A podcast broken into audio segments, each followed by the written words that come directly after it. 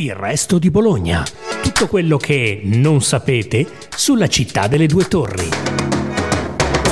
Ciao a tutti, sono Letizia Gamberini, giornalista del Carlino, e questa è una nuova puntata del podcast Il resto di Bologna.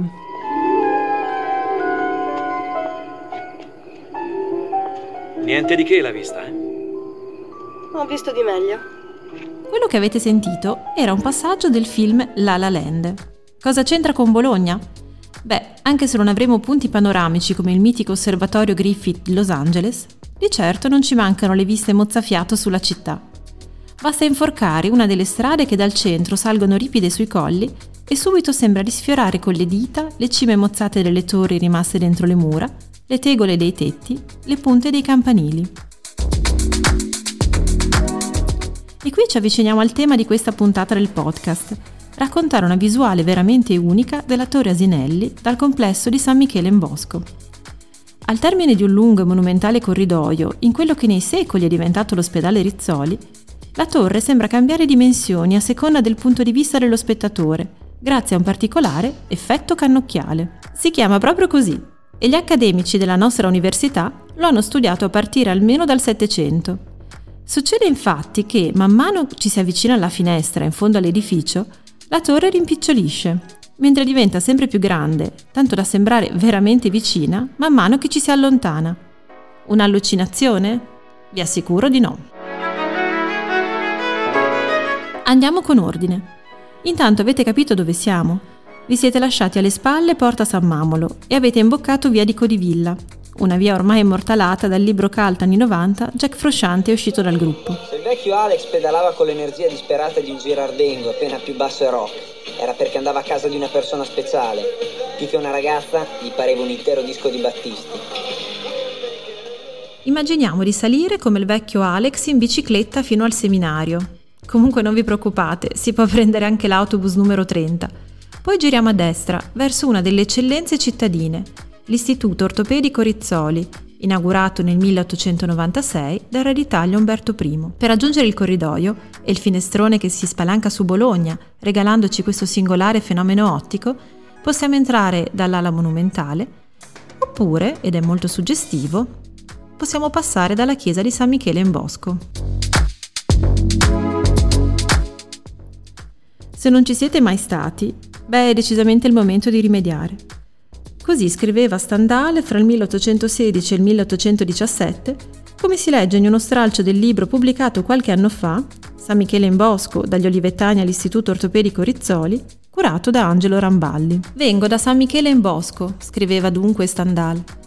È un convento situato in posizione pittoresca come tutti quelli d'Italia. Il vasto edificio corona la più graziosa delle colline coperte di boschi a cui è addossata Bologna.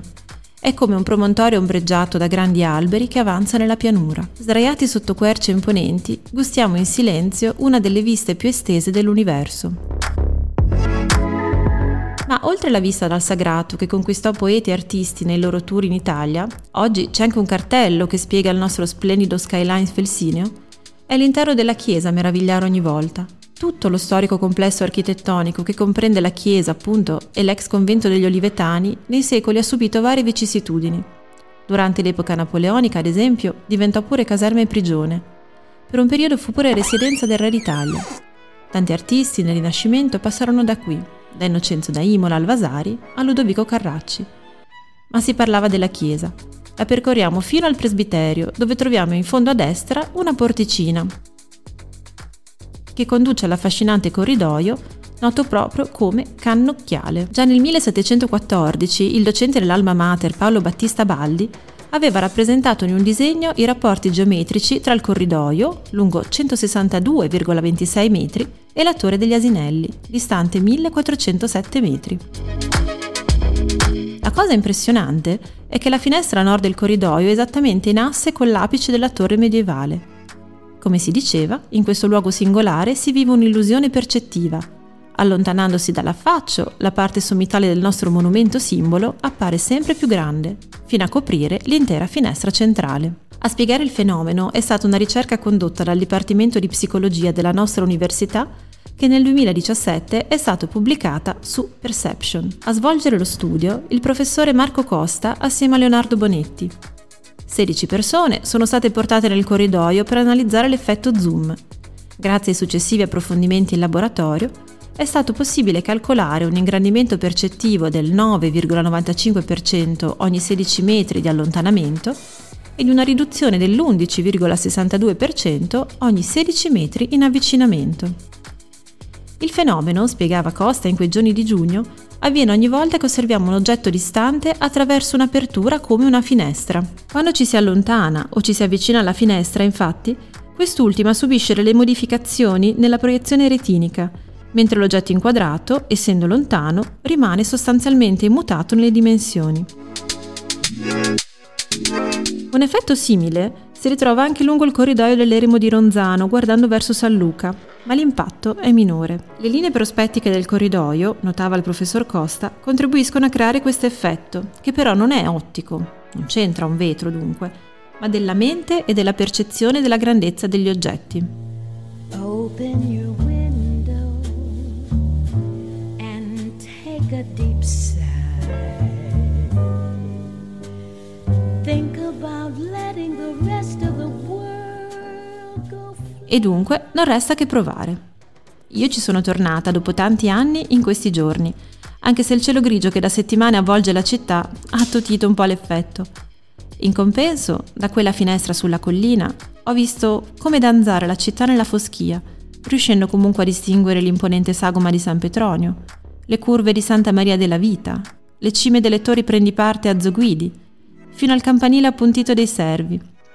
Ho viaggiato nel tempo fino alla fiera e alla torre dell'Unipol. Fatelo anche voi questo viaggio, ricordando che alla finestra si arriva da una chiesa, con i suoi orari e le sue funzioni religiose, e da un ospedale, per cui serve la mascherina. Siate rispettosi, fate i bravi. Grazie per averci ascoltato. Continuate a seguire Il Resto di Bologna, il podcast della redazione del Resto del Carlino.